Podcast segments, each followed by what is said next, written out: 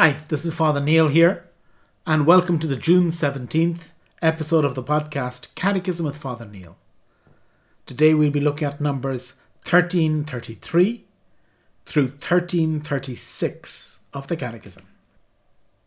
3. The Eucharist in the Economy of Salvation. The Signs of Bread and Wine. 1333. At the heart of the Eucharistic celebration are the bread and wine that, by the word of Christ and the invocation of the Holy Spirit, become Christ's body and blood. Faithful to the Lord's command, the Church continues to do in his memory and until his glorious return what he did on the eve of his passion. He took bread, taking a chalice filled with the fruit of the vine. The signs of bread and wine become, in a way, surpassing understanding, the body and blood of Christ. They continue also to signify the goodness of creation. Thus, in the offertory, we give thanks to God, to the Creator, for the bread and wine, fruit uh, of the work of human hands, but above all, as fruit of the earth and of the vine, gifts of the Creator. The Church sees in the gesture of the king priest Melchizedek, who brought out bread and wine, a prefiguring of her, whole, of her own offering. 1334. In the Old Covenant, bread and wine were offered in sacrifice among the first fruits of the earth, as a sign of grateful acknowledgement to the Creator. But they also received a new significance in the context of the Exodus. The unleavened bread that Israel eats every year at Passover commemorates the haste of the departure that liberated them from Egypt. A remembrance of the manna in the desert will always recall to Israel that it lives by the bread of the Word of God. Their daily bread is the fruit of the promised land, the pledge of God's faithfulness to his promises.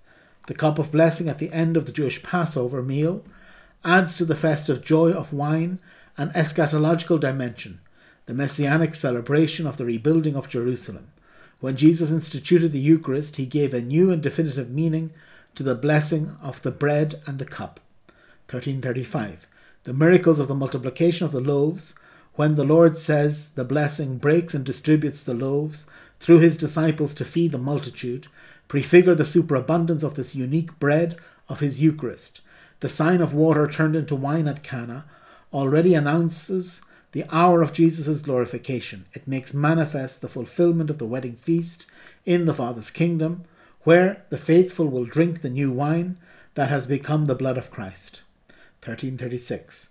The first announcement of the Eucharist divided the disciples just as the announcement of the Passion scandalized them. This is a hard saying. Who can listen to it? The Eucharist and the cross are stumbling blocks. It is the same mystery, and it never ceases to be an occasion of division. Will you also go away? The Lord's question echoes through the ages as a loving invitation to discover that only He has the words of eternal life, and that to receive in faith the gift of this Eucharist is to receive the Lord Himself. Okay, so today we're looking at um, what are the um, uh, what is Eucharist made up of. So yesterday we were looking at the different names. We were looking at the Thanksgiving, but again, it's not Thanksgiving in general. I mean, you can thank God for many things, you know, and there's nothing wrong with thanking God for many things. We should thank God for many things. But in the Eucharist, this thanksgiving takes place over bread and wine. That the priest gives thanks to God over a chalice, a cup of wine, and bread, a loaf of bread or a bread, um, um, you know, a, a, a, host or some form of legitimate bread, and that these are the um, the center of the Eucharist. This, um, the, this, these two signs. Again, we're using the liturgical language that we looked at uh, a couple of weeks ago with the um, introduction to the liturgy. Uh, what uh, and these signs, these liturgical signs, uh, are very important, and it's important that you can't have. In fact, if you don't have bread or wine, you can't celebrate the Mass, and even if you only have one or the other, you can't do it. I mean, I remember reading about the um, the colonization of, of, of Florida the, the Spanish colony of uh, Florida, which is now the U.S. state, uh, that it was um, that the uh, priests who were coming over, the people who were coming over, um, the, the party to colonize, to found St. Augustine and the different missions that made up what is uh, the first European settlement in what is today uh, the southern US, um, was um, uh, that they, they, they lost the wine on the journey, the voyage from Spain. So although they had something like half a dozen priests with them, they couldn't, and they had bread galore. They had as much bread as they wanted. They had as many hosts as they wanted. They had the vestments, they had the altar stone, they had the books, they had everything they needed, but they didn't have wine, and um, so they, they couldn't celebrate the Eucharist. In fact, this is what gave birth to California's wine industry. That the, the need to have wine for to celebrate Mass was what uh, the reason that they brought over grapes. That now, I suppose, many people enjoy the California wines for many other reasons, but in their origins, it was to provide for, for, for the Eucharist. It was to provide what was necessary. And so the church has always had these signs, which again, Jesus took bread and wine, and he didn't take bread and wine because they were what were on sale, what were on special in the in the shop that day. It wasn't that he sent the apostles out to a store and said, "Get whatever is cheap, get whatever is a good deal." Um, you know, it wasn't this. This isn't why he's using bread and wine at the Last Supper. He uses them because already there's a long history in Israel of using these elements, of using bread, of using wine in a religious, in a cultic, in a liturgical setting. That as um, we see Melchizedek brings out this, this mysterious figure, Melchizedek, who is this priest king in the Old Testament who uh, interacts with Abraham. And uh, he brings out um, and people see him as a, a figure of Christ himself, uh, that Abraham does homage to him. But he brings out bread and wine, and they see it as a foreshadowing of the Mass. But then in the in the um, the, the Passover, the Passover celebration that the Jews celebrate every year, you have bread and wine, and the Catechism very much links the foundation of the Eucharist with the Jewish Passover. We see that a little bit more in the in the future, but that this bread and wine are not casual elements it's not bread and wine because, I don't know, you couldn't find something else. No, it's bread and wine because these have a special meaning.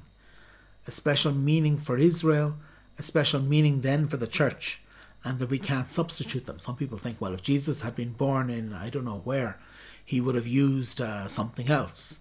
He would have used um, rice and sake, or he would have used uh, a peanut butter and jelly sandwich and a can of Dr. Pepper.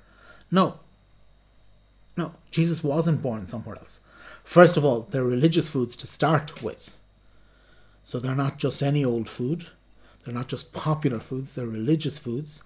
And secondly, because of the incarnation, Jesus was born in a specific place. He wasn't born in Japan. Nothing against Japan, but he wasn't born there.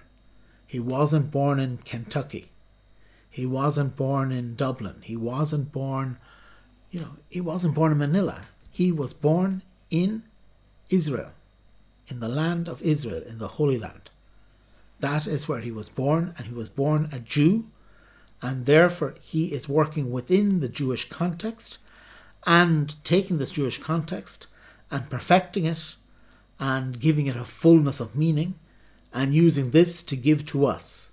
So in the Eucharist, these signs of bread and wine are fundamental. The church cannot survive without them, that we need them for the celebration of the Mass.